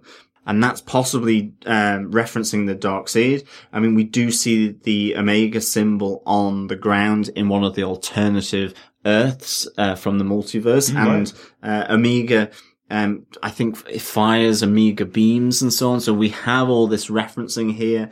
Um, is ultimately the big bad that's being represented here by the devil. Is that possibly the Darkseid? Right. Um, you know, is this the DC world's, um, Thanos? It could be. It might not be. Uh-huh. Um, there is a suggestion that it is possibly going down a different route, that it could be Aquaman that is sort of the big antagonist here. It may even be if we get evil Superman. Um, if you think of Injustice Gods Among Us uh, and that kind of storyline, then um, it could be Superman. Yeah, absolutely, absolutely. And we've got two Justice League films coming up to find out as well. But yeah, to your point about the artwork, I love the scene where uh, Jesse Eisenberg's Lex is talking to Holly Hunter uh, and telling her that I think I need to switch that painting the other way around. We all know now that the devils don't don't come from below; they come down from above. It's it's that whole concept, and as you say, it's probably because he's been sitting in his father's office drinking whiskey, looking at that painting many times, um, and looking out to you know, everybody thinks that Superman's the savior, but what if he is the bad? What do we do? What do we do about him? Yeah, really nice touch from uh, from Snyder in this in that scene, definitely. Darren, what's your final point? For my final point, I think we need to talk about that scene. like we need to talk about the future Flashpoint scene, um, where we get a live action version of The Dark Knight Returns, Frank Miller's amazing seminal graphic novel. Um, fantastic to see this represented on screen. And I think it's one of those books that is, um, that is so well loved by many, many people. And they really did it justice in here. It's almost, it, it feels like almost panel for panel, uh, in some of the scenes. This is where, um, Bruce Wayne is now, he is still wearing the Batman outfit, but he, he feels more like a, like a commander for, uh, for the army, uh, in the future where he's being taken down by, uh, by Superman and his army of troops, um, really did feel so connected to that Frank Miller book. And it's great that they've taken this lead off from, uh, from that to show the possibilities for the character of Batman. You know, it was one of the kickoff points for me when watching the film that showed me that they're really expanding out in this universe. They're really trying to show you the possibilities that can be had here if we don't shackle Batman into being the Dark Knight only uh, in his city of Gotham, which they tend to do within the previous all the previous versions of of Batman, including Gotham at the moment, the TV show. They're they're shackling it to being this has to be within this exact same universe where we're going to tell some back history of the characters you know and expand on back history of, of other characters. But we're not going to stray too far from the comic books. Um, this was saying, well, even if we don't stray far from the comic books, even if we take stuff that is absolutely canon and well loved by fans, look how vast this universe is. And it's a great choice to do it within this film, I think. Um, it, it really did open it up and it really opened up a new side of the Batman. Um, stuff that people probably wouldn't have seen if they're not comic book fans, you know? Uh, really, really exciting for me to, to see it up on screen there. And then obviously to have the reveal that it's a, a future version of what could possibly happen in an alternate universe. Amazing stuff to, to put into five or six minutes of, of film. What a, what a, a huge amount to explain to people that have never seen those, those sides of the DC universe. People that haven't seen the TV show Flash, which is currently exploring those things, the alternate universes, other Earths. Um, if you've never seen that stuff before and you didn't get seven episodes of a TV show explaining it to you, I wonder what you thought when you came out of the cinema after watching that. Uh, but I really enjoyed it, must say. That's kind of my, my final point, but I do have a few notes. John, do you have any notes about the film? Yeah, I have a few notes. Um, in particular, I, I love the touch of taking Zod's um, fingerprints off with with the kryptonite kind of laser knife That's type cool, thing. That was really really cool. Um, I loved the big Batman fight with um the the Russian guy who could be uh, KG Beast. Um, Oh, yeah, yeah, yeah, yeah. Uh, that was really cool. I just thought the way the the the bat ke- flew in and he he went into the second floor, came up from underneath, took them all out. I loved the fight in there. You know, he gets a knife there, um, in, in the shoulder. Does Batman again showing his humanity? Mm-hmm. He- maybe he's a bit slower than some of these younger hoodlums that are, are there trying to take him down. But some was re- so like Arkham Knight, though, wasn't it? It Really did feel. I felt like pressing the triangle and the X button um, at, Yeah. at a moment while watching it on this huge screen, and so excited to watch it because I, I think if you've followed us over in the Facebook group or if you've listened to any of our podcasts, you know we're also gamers, and and the Arkham Knight series, the Arkham series, have been some great Batman series of games. I've played them all to the end, uh, and it really did feel like me playing a video game for a couple of minutes there. And really, really enjoyable to see on an IMAX screen. Definitely. Yeah, I like that was I thought just really cool, and then the fact that he saves Martha with his cape. You know, the um the Russian dude does get off the the the flamethrower. Mhm. Um, the, there's maybe a suggestion that he could be a firefly as well. Right, there yeah. could be a whole host of different uh, reasons that bring back this this antagonist definitely. But I love that whole fight scene two kind of interesting points for me was the the port company where the big back car chase happens is the Nicholson Terminal and Port Company, Oh, right. which is obviously Jack A Nicholson. reference to Jack Nicholson's reference to the Joker there, potentially. Um, and I love the scene where you have the bat rifle and you have Batman atop the crane with the rifle, um, firing, and that comes straight out of Frank Miller's, um, Dark Knight as well. Right. So really good, iconic shot, um, for me. of Oh, there. was cool. Again, a whole host of other different kind of Easter eggs in here, like the parademons, the Omega Mhm. symbol. Um, I think the, the diner where Martha is, is working, where she's abducted from when she leaves work by, uh, Luthor's sort of thugs. I didn't notice the diner reference. What was that one? It was Raleig's diner. Uh huh. Yeah, so it's 900 miles from Metropolis, out in Hicksville. Um, so yeah, really good little nod there to, to that as well. Alright. And there's probably a whole host of other ones that, um, I missed as well, but, uh, there were a lot of them in, in this. Well, yeah. One of the no- one of the other notes I have, one of the ones that we didn't mention throughout this is, um, and another slight two fingers up to the fans of Superman. Uh, in Man of Steel, we had a character, uh, who was ostensibly another Jimmy Olsen. It was Jane Ol- Olsen, I believe, or Jay Olsen, the, the female, um, kind of, uh, intern within the Daily Planet. We got to see her for two scenes. I think I don't, I can't even remember if she had a line within the first film, uh, which kind of angered some fans thinking, oh no, they've gender swapped this character. I love these people that call themselves fans and then can't accept little changes. Well, guess what the two fingers up in this film was, John? The opening scene where we have uh, Lois Lane traveling over to foreign foreign land investigating, and we find out there's a CIA agent with her. Mm-hmm. That's Jimmy Olsen. That's the famous Jimmy Olsen from the comic books, who's now appearing in Supergirl, the TV show. Uh, yeah, that's him getting a bullet in the head at the opening of this film. Um, now taking him out of this this version of Superman, we will never see another Jimmy Olsen on screen, much like we'll never see a Superman again, which means we probably will. They're going to do it in another version. We will have that Jimmy Olsen back, who's not a member of the CIA, I presume, in a future version of Superman.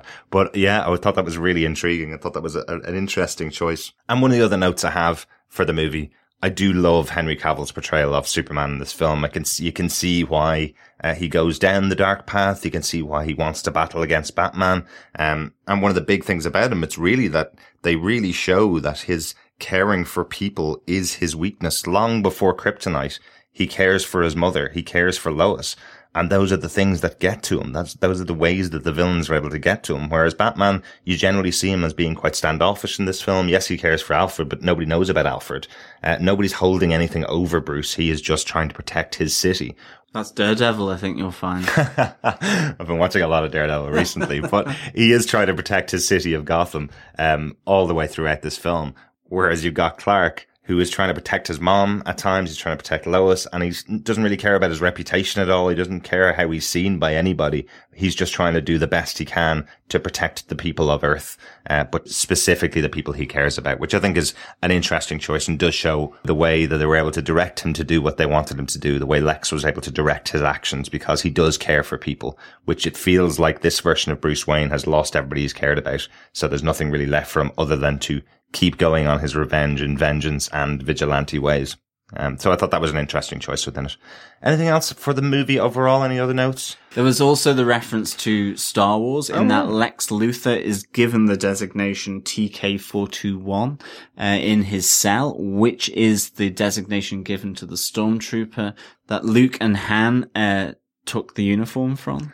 Oh my gosh, that's some deep Star Wars reference it in there. It really is, but that I think, and that comes from a little bit of friendly competition between J.J. Abrams and Zack Snyder uh, in relation to the production of this movie and obviously the new Star Wars. Uh, That's films. true. Yeah, I remember all those back and forth uh, Twitter uh, pictures between the two of them, where um, where you had some of the characters from Star Wars dressed as Batman or Superman, and some of the characters in Batman and Superman dressed as Star Wars characters. Yeah, really, really interesting. nice, nice, interesting little Easter eggs that are in throughout these films.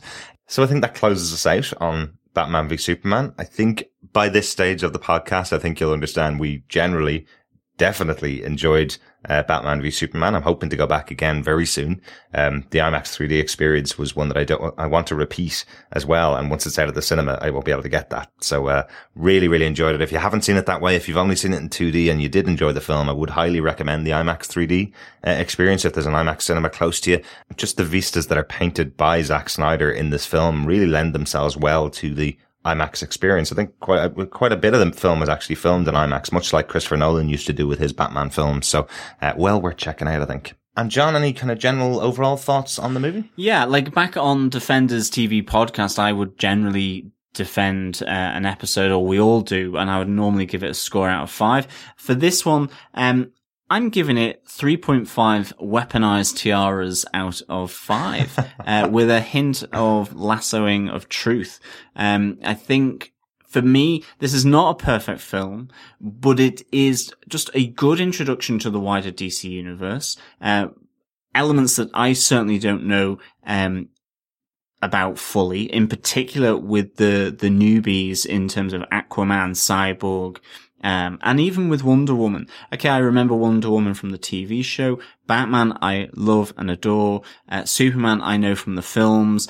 And The Flash, my um, introduction to The Flash has only really come very recently through the CW TV sh- series. Mm-hmm. So for me, this really teed up nicely the DC universe. Um, I, it introduced two really well-known, iconic characters with new actors in their role in terms of Ben Affleck playing um, Batman and Bruce Wayne and Jesse Eisenberg playing Lex Luthor. And both of them to me worked really, really well. Um, yes, you could argue that there are elements that, you know, the average punter is not going to know, mm-hmm. um, such as the uh, multiverse and, and, and these alternate realities but I think they equally work as a dream sequence, and I don't think that is going to actually um, spoil anyone's enjoyment of the film. Um, there's a lot going on here, and it's a lot for the director to grapple with. Um, but I think some of his visuals are absolutely excellent, and this is just a great, good fun. Uh, action film. I would say my only negative, my real only sort of gripe with this does go down to the the referencing to the Lord Almighty on, yeah. on uh, a lot of different uh, levels and at different times during the course of the movie. But the fight scenes here are great. Mm-hmm. They really are. The car chases are great. Um, I didn't really touch upon it um, so much in my five points, but I think Superman and, and Lois Lane's relationship, it seems much more now real than it did in Man of Steel. I yeah. love the bath scene. It was just a nice little touch. It really does set up his protectiveness in particular, as you say, for the people that he loves. So for that reason, this is absolutely a recommend for me, uh, for people to go and see. I would ignore what, um, critics, uh, so-called fan sites are, are saying. I think make up your own mind and Mm-hmm. see what it is and then read those types of, of, of reviews. To me, go in with an open mind and think of it as a great introduction to the wider DC world, a really good action movie, and a really good reintroduction of some really well-known DC characters that mm-hmm. you probably already know and love, such as Batman and Lex Luthor. Yeah, and just to say again, if you haven't seen it in the cinema and you've listened to the podcast, there's still tons more in the film, and it's so much more exciting to see. Don't miss out and see IMAX 3D if you can. Not that I'm sponsored by them, but once you do, you can only see it on Blu-ray or your own DVD, and that's all dependent on your own television at home. Uh, getting the best experience possible for this film is what it's all about. It's about a movie experience, a cinema experience, and we haven't had a film like that for a while. So uh, go out and see it definitely. Um, I totally agree with John on the three and a half kind of score. If I was going to score it, three and a half out of five.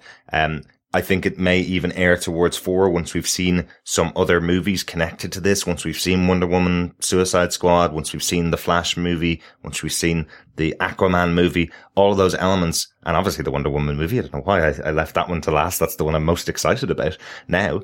But once we've seen those films, those connections, I believe are going to really play in to this film and this film will actually feel much more like it was made after them all. Because it feels like they've laid out the pieces for uh, some interesting wider universe stuff. But with that, I think it's time to get on to the feedback about Batman v Superman: colon of Justice. So our first piece of feedback comes in from Richard Blaze, who sent us in a, a message over by DM over on Twitter at Gotham TV Podcast. Uh, Richard says, right then, my take on Batman v Superman. Overall, I thought it was good, not great, and this is why. First off, I personally dislike Superman as a character. I find him bland, predictable, and ridiculously boring. Having said that, I actually enjoy the Superman movies. When I saw Man of Steel at the cinema, I thought it was poor, but I recently bought it on Blu-ray and watched it again twice, and now actually see it's a really good movie, despite the controversy aimed at it. The ending and destruction of Metropolis, the death of Zod, I thought was a good choice. But clearly the criticism of Man of Steel cut Zack Snyder deep, and so he wanted to publicly apologize for what he did, and he tries to shoehorn this into Batman v Superman. I was chuckling to myself how every time there was a fight in a supposed populated area that had to make sure one character shouted, don't worry, that area is vacant, or something similar. Uh, so the hang-ups of Man of Steel I really felt in this. Batman or Batfleck, as he forever shall be known, nailed it. Every scene he was in costume was perfect. The argument about kill count doesn't bother me, and I don't really see it as a hang up. The downside was that he wasn't in costume enough. As Bruce Wayne, he came across as a far more wounded individual than I think I've seen before, and certainly gives great hope or excitement to a standalone Batfleck film in the future.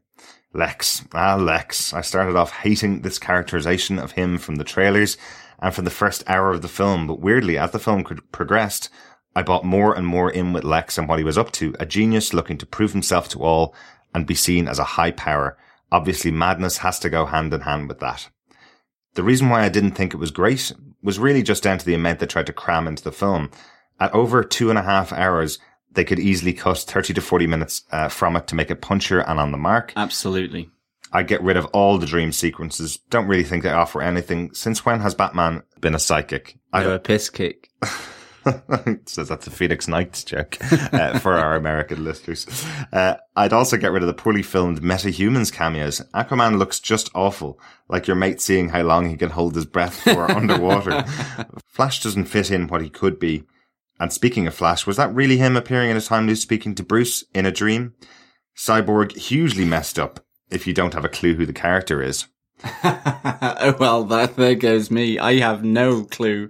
I thought it was brilliant. Excellent. See the differences of opinion on this film. It's great. I know Cyborg from the Lego DC games, uh-huh. um, but yeah, I wouldn't know Cyborg in the comics at all. And I thought really good here. Mm-hmm. And Richard goes on to say, and this is probably my biggest criticism of Batman v Superman, wasn't, isn't really mainstream friendly. Marvel has done it with their movies, standalone films that slightly hint at a greater film that turned into the Avengers. DC with Man of Steel, no reference. Batman v Superman just flooding with them. but only if you are in deep within the comic book lore. I must admit I missed many and had to scour the internet for answers, and I've been reading comics for decades. This is probably why critics are killing it at the moment, and it's a genuine shame as I really don't think it deserves most of the comments. I saw it just after midnight on the Friday with the cinema packed full of comic book nerds and we were all positive about it. I'm going again to see it soon with a non-comic book nerd, so it'll be interesting to see his viewpoint on it. One final thing, despite hating Superman, I wouldn't have killed him off at the end. Too much of an easy way out. Climactic ending. I preferred him smacking Doomsday off into space where he mutates further and becomes much more like the comic book version. Then the next standalone Superman film, he returns to Metropolis to kill Superman. Interesting thoughts, Richard. Thanks Absolutely. so much for that. Yeah, really interesting thoughts. Um, I definitely completely agree with you that the Batfleck and Lex Luthor both were nailed. They absolutely really were. Uh, myself too, I, I think Man of Steel, I think he's never been high on my list of being great, but I've always watched the films and I've always enjoyed it. Um, it's kind of a bit like with Captain America for me in, in the Marvel verse until Marvel have done the treatment um, in comics and on on the films. Uh, He's just reacting to the look I gave him when he said he when I thought he was saying that he didn't like Captain America. like I really like what they've done, and I, I think here he does act as a good foil and contrast to um, Batfleck ultimately, and the craziness of um, of Lex Luthor. I mean, ultimately he does seem quite domestic, despite being the god amongst us. And I think again, if we are reflecting on what we think are the terrors of the night and the problems, we we would go someone with so much power deciding not to use it.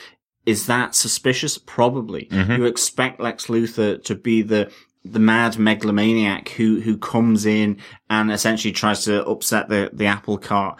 Uh, you expect Batman with his wealth to put that to some use, but here we have someone with godlike powers in terms of you know uh, heat vision, uh, ice cold breath, able to fly, super strength. Yet actually he uses it quite sparingly or intimately um, in, in in this world. Um, certainly. And I think that just contrasts nicely, but still, I can understand why, um, yeah, sometimes, um, Superman can come across as being the least likable of, of the, of the characters. Yeah, it's Um, such a pity because I do, yeah. I do kind of see he's not given a huge amount of love from people. Uh, he is seen as boring. He is seen as the all-American hero almost. He's sometimes saddled with that boring kind of idea, just, you know, like a lot of people do. I think he is a genuinely, um, exciting character that was created in the 40s. And because of the creation of Superman, what happened was a bunch of other superheroes were created around him with different types of interesting sides to them. Uh, so he started out very one dimensional. And they have given him other sides and they have given him uh, romantic interests over the years and have created a, mo- a wider universe around him. And some of his villains are some of the best villains in, in comic books, uh, essentially. Um, and they have created the movies that they created for them in the 80s with Christopher Reeve were fantastic, but it does seem that he stagnated for quite a while. So I'm really happy with what they've done with Henry Cavill here in giving him a little bit more humanity, um, which we didn't, which we haven't seen in the character for many years. Uh, and yeah, I'm, I'm really liking what they've done with him now. It, it was unfortunate by the end of this film, I was kind of rooting for seeing a wider version of Superman. And when when they did kill him off, I was I until I thought back on the movie, I was going, oh well, that's great. So we just created one a, a Superman I really liked, and now he's gone. But we'll see another Superman in the future, without a doubt. Yeah, I mean, I, I loved the alien slant that they put on uh, Yeah. Superman, definitely. Or, you know, the invader, or is he? Mm-hmm. Does he come in peace? And uh, that type of question, I preferred that aspect to it much more than the notions of religion and, and deities, to be honest. Yeah. Um, but also, you know, talking of the contrast, it, it may even be setting up to contrast him with himself. If we get a dark version of Superman, if we get a Bizarro or something like that, like we've seen in the dream sequences, then there is that contrast linking back. You see a, a, a progression over multiple films then from Mm-hmm. Man of Steel through this. I think maybe here, sometimes it didn't feel like the sequel to Man of Steel. It felt like a new Batman film, possibly. Yeah. You could argue because Batman was so present in it. Certainly the first 40 minutes, I would say, I, I was wondering if, if it was just trying to set up Batman a little too far, maybe to your point from, from the beginning of the podcast. They were definitely trying to set up this new version of, of Batman. This is not your Christopher Nolan, Batman, if I haven't said it before. Uh, this is certainly not that Christopher Nolan Batman or the Christian Bale Batman. This is a brand new Batman for a brand new universe. He needs to be able to work in a universe where you've got flying humans in it, where you've got people with superpowers in it. He doesn't, he wouldn't work like that if it was Christian Bale. No, absolutely. And one pi- final point on what Richard said, I do agree with you on some of the elements about this not being a movie for the general populace that are out there. This does seem to be quite focused on comic book fans or those that are interested in comic books. I, as John mentioned as well, we do read comic books, but there's so many years. There's 75 years of Superman alone, you know, uh, of Batman alone and of Joker. Uh, can't have read all of them. Can't know every single thing about the, about the films. Can't know every single thing about all of the comic books. But I come with it from being a Gotham fan, from watching a Gotham TV show now 35 episodes in, plus reading loads of comic books, plus reading, um, plus seeing loads of films about this universe. And I think it speaks to me as this is a, this is the the gateway drug that'll get me into even more comic books and even more of these comic book movies. So, um, while I do think this isn't made to bring the entire family to, um, I don't know whether that's a missed opportunity or not. I think that's possibly what they were going for in creating this wider DC universe. They were they were looking for that. I don't think they were looking for the uh, get everybody in, get grandma over, get get my grandkids in. You know, they don't think they were looking for that with this particular film. So hopefully it's played really well with that. And maybe the you're right. Maybe the reason why the critics didn't have as positive a response to it is because a lot of the critics wouldn't see themselves as comic book fans. Yeah, and I, I think just quickly uh, going to the point, I completely agree. I think in parts it could have been punchier and more on the mark. As to whether 30 to 40 minutes being cut from it, a two, two and a half hour um, blockbuster is not that unusual these days. Um, I definitely think some um, some minutes could have been removed from it, but I actually think it's more that they could have been removed so that other aspects, more aspects that maybe are going to play better with the DC films to come, such as the meta um, humans, such as the uh, multiverse, such as other aspects of the DC world could be further hinted at or explained. And so mm-hmm. I, and I think that was kind of the point I made where as a comic book fan, and even maybe as a non-comic book fan who would have gone to see the Dark Knight trilogy or saw the, the Batman films back in the 80s or who is a fan of Gotham now, I don't necessarily feel I need to see Thomas and Martha Wayne Yeah. being shot anymore. That is maybe five or ten minutes that could have been put to another use within this film. Um, in the same way that I don't think it needs to explain Batman's motives through this film or for those to come. His motives to me are quite clearly in this film. Yeah. He sees Superman as a threat who needs to be stopped. No, and I don't think the mainstream audience either need to see Thomas and Martha Wayne being shot. I think they just need to see Batman being completely hacked off with this battle of Zod and Superman over Metropolis, which I thought they did really well. Mm-hmm. Um, and, um, you know, I liked the cameos, but maybe then that time could have been spent setting up or teeing up those cameos more. Or, as you say, maybe just being removed totally and just focus on the Wonder Woman cameo with references to others along the way. Um, that could have saved some more time, definitely. Yeah. Yeah. I did mention, I suppose, early on, you could scalpel out the Wonder Woman scenes. It's reasonably easy to cut her out of the film, but they are fantastic and I wouldn't have lost them for the world. I'm sure that's kind of Zack Snyder's idea as well. He wouldn't have lost some of those scenes for the world. But thank you so much for your feedback, Richard. Really good to hear from you. Yeah, thank you so much, Richard, for the feedback. It's really appreciated. Absolutely. Quick little bit of feedback from Ben Rush. He says, I feckin' loved this film. uh, David Wang also echo- echoes those sentiments. Uh, he says he absolutely adored the film, really, really enjoyed it. Owen Heafy says, love the movie. Found it was very heavily inspired by The Dark Knight Returns and Superman Doomsday. I was fairly well able to predict the outcome, but there was nice use of the kryptonite gas. All in all, I loved the movie, but would have would have liked a small bit more originality. But as an adaptation, it was very faithful. Four point five glowing kryptonite spears out of five. Excellent. And Owen says, "Did you get the phantasm reference from Alfred?" I didn't until I googled it, but thanks very much for pointing me in the right direction. Uh, so apparently, this is one of the ones from the film where Alfred says Alfred suggests that the unknown phantasm that, that Bruce could be searching for could be a woman, which is a reference to the lead villain in the Batman Mask of the Phantasm, one of uh, one of comic fandom's favorite ah, okay. uh, Batman animated films. Yeah, yeah. Thanks for that, Owen. Uh, he says, "Keep up the good work." Thank you very much, Absolutely. Owen. Really, Thanks, Owen. Really yeah. good to say.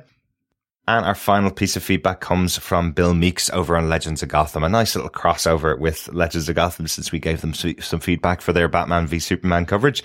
Hopefully we'll get to do a round table with you in future, Bill. Uh, great to hear your feedback. Absolutely. Hey guys, this is Phil Meeks from Legends of Gotham. Uh, first of all, I am so excited that you guys are so close to us in the airing of Gotham episodes because last year, not the case at all. Very, very uh, distantly spaced out uh, between what you guys were seeing and what we were seeing. It was awkward because we love you guys and we want to talk about the show with you, but it's hard.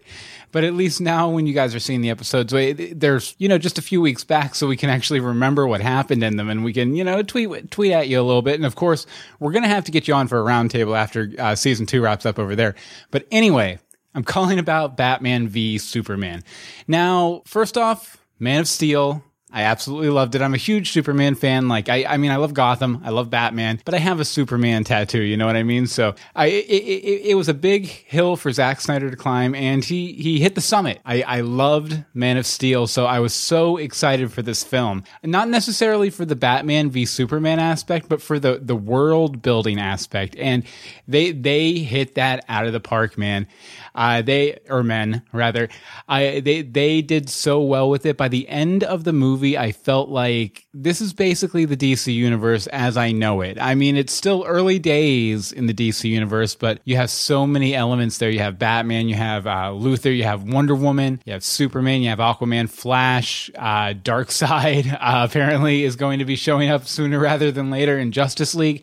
And, you know, we have Suicide Squad to look forward to too which is going to bring a whole different dimension to this this uh, wonderful, wonderful world that they've created. Now, I, I know a lot of people kind of poo pooed on the uh, the film overall, but I really loved it. I thought it was really great. It reminded me of some of my favorite uh, DC Comics stories, uh, most specifically, and this even gets name checked in the uh, in the movie. Uh, Must there be a Superman by Elliot S. Maggin from the seventies, uh, which basically the Guardians of the Galaxy uh, abduct Superman, and they're they're like, hey, maybe all this stuff you're doing on Earth is holding humanity back, and they just leave it as a question. They don't come to any definitive conclusion by the end of the story, but it's just a question that's out there. And I I, I think uh, if you read that era, the Silver or not Silver Age, Bronze Age of Superman as a full continuity, yeah, a lot of stories that happen after that, you can kind of see that work on Superman just in the back of his head as he's going on his, his different adventures and coming into the modern age. So I'm so glad they addressed all that stuff in this movie. I thought yeah, some people thought it was a little heady for a comic book movie, but I thought you, you know it's some of of the best stuff I love about comic books. I, I mean, it, just the fact that, I mean, you, you, know, you have action, you have fights, you have big intergalactic threats, but at the end of the day, superheroes really talk a lot about our us, humanity. And and the best superhero stories kind of examine aspects of humanity. And I think Batman v Superman did that in spades. Not only did you have the big, you know, how would the world react to a almost godlike superhero who uh, destroys a city on his first day out. um, but it also it, it, spoke a lot to me in terms of Batman's story arc, where Batman sees all this happening and he becomes disillusioned. He ha- he starts off with this uh to get a Gotham reference in there, this one true calling to bring justice to Gotham City. And then he see after all this fighting and, you know, this uphill battle, uh, cleaning the streets of Gotham, in one day, he sees two beings tear through the world like it's a piece of paper and it just complete he he he completely abandons a lot of his ideals, and he he's you know ends justify the means from that point. Anything it takes to bring this godlike character down who could potentially destroy the world if he wanted to. And I'm Batman, so I have to prepare for that and take him out before he gets the chance. And so it, it's fun in one way to see that version of Batman, very much, you know, a Frank Miller inspired version of Batman, but at the same time, a, a very uh, comic book, uh, natural DC universe comic book version of Batman that his, just kind of lost the faith. And I, I really think there there are two main storylines in this, and that's Superman dealing with the world's reaction to him, and Batman Bruce Wayne dealing with this disillusionment and trying to to win the battle as Batman always does and then realizing that oh wait a second maybe maybe I'm not right here. Maybe I have been looking at this a bit myopically and maybe this god that I thought was lording over all of us maybe he's just a guy like me with a mom like me and maybe if you catch him on a bad day or catch him with some kryptonite gas uh, he's he's just as vulnerable as I am beneath the bat suit. So you know so much great stuff and I, I just have to say a little bit about Jesse Eisenberg's Luthor. Uh, again, back to Elliot S. Maggin, who it's it's criminal that he wasn't uh, credited in this movie because so many of his ideas infuse this movie but I feel like Jesse Eisenberg's Joker or Joker. I, I, a lot of people have been comparing him to the Joker, but his Lex Luthor is probably the closest to Elliot S. Maggin's version I, have ever seen in any adaptation outside of you know Elliot S. Maggin's uh, books and comic books that he wrote. Eh, which, by the way, Last Son of Krypton, I, a novel he wrote back in the seventies. I think you can can still get it on Amazon. Well worth the read. A great examination of Lex Luthor and Superman and their relationship. Great, great stuff stuff. But yeah, Eisenberg's Luthor, great. It's just he he's so bored of humanity and he wants to be in control of it and then this godlike character comes in and he is not a fan of that he understands that humanity is beneath him but he wants to be the one in control of it not this big brute jock superman this he wants his brilliant mind running the show and he can't stand the fact that superman is out there you know taking all the glory when he thinks it belongs to him and he wants to shape the world. And, and it's just it's so obvious in his interactions with every character from the senator to lois lane to superman uh, to even when he introduces clark and bruce at the party uh, he, he's just he, he's so above everybody else. Even when he's stumbling through that speech at the party he you can tell he has this really well thought out speech and he just realizes about halfway through these people are dumb they're not going to get it. They're here for a couple trite little words about philanthropy. They're not going to understand my big Prometheus speech. So I'm I'm just kind of checked out and I'm going to keep forgetting what I'm saying because they don't care. I don't care. And, it just masterful. And I, I, just love the transformation at the end too when they shave his head and he gets that cold, dark stare, and you realize, okay, wait a second, this this Luthor is going to be a force to reckon with in uh, different movies. But you know, on our show Legends Gotham, we often do an arbitrary scale to uh, signify how much we liked a particular episode of Gotham. So let's see, arbitrary scale out of 27 pellets of kryptonite gas. I give Batman v Superman a full 27 pellets. And I can't wait to hear what you guys have to say for our Batman v Superman special. And we're going to catch you guys here after Gotham wraps up in the US and the UK for a big old fashioned Gotham roundtable. Can't wait to talk to you guys. Bye. Thank you so much for that feedback, Bill. It's really, really cool. Um, definitely, uh, really like your point about how, you know, superheroes are supposed to reflect back onto us, you know, mm-hmm. what our thoughts of ourselves, um, I think that's a really important part for, for Superman, for Batman, and indeed maybe for some people for Lex Luthor, um, just how, you know, you can have a, a, darkness within you striving for good. You can have a darkness within you striving for your own self-interest or you can have a goodness within you striving for goodness, but being seen to be a threat. And like all of these aspects, I think coming from these characters are, are mm-hmm. really multifaceted, multidimensional, and, and they really can get pulled out from, from these films for those who are much more deeply embedded within this world compared to maybe others, um, like, um, a, a regular uh, moviegoer or people like ourselves who maybe have more uh, focus on, on the Batman. I mean, one of the things for me that really came from this is I really want to get to know Cyborg's origin story and, and some of his really um, important story arcs. To me, I thought the pain of what he expressed on screen in, in those few moments, whether the device of having the file opened um, it was the correct one to use in a multi-million uh, dollar film, that's another question. But sometimes, you know, I have a power. I get it, okay, and they're happy with that. Yeah. Or, you know, this seemed like it was painful and, and problematic, and I really want to see that work um, in a film and for it to be explained. Uh, so it really does help you sort of get to invest more into some of these characters um, and, and the wider universe. Definitely, definitely. And thanks so much for that feedback, Bill. It's really good to hear from you. We will be seeing you during the summer once Gotham season two has finished. And one final point from me that I just kind of came into my head as I was listening to Bill's feedback as well is what had happened if this movie had failed? I wonder would it change my opinion of uh, of what they did in this film if it hadn't made the money. Which, when we saw it on opening day at ten twenty in the morning, was not guaranteed to make the money it did over the course of it. If this had killed the DC universe completely and nobody'd gone to see it, uh, I wonder if I'd have a different opinion about those connections with uh, all the other films that were in there.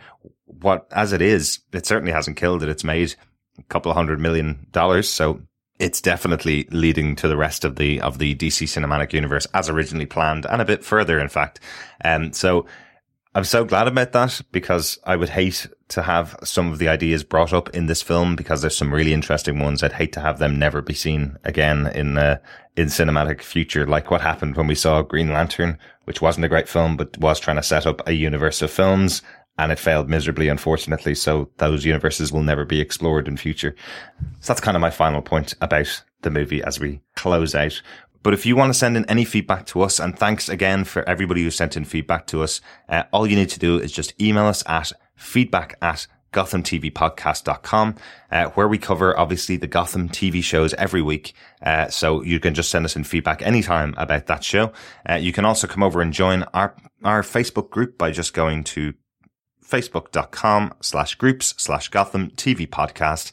Follow us over there, or you can join us over on Twitter at Gotham TV Podcast. But make sure you subscribe to the podcast if you've enjoyed what we've been talking about here on Batman. You can hear us talk about Gotham every week over on iTunes just by going to gothamtvpodcast.com slash iTunes.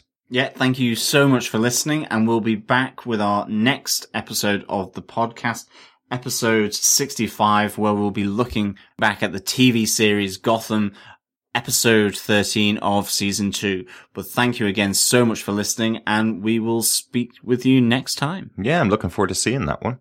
Talk to you soon, Gothamites. Bye. Bye.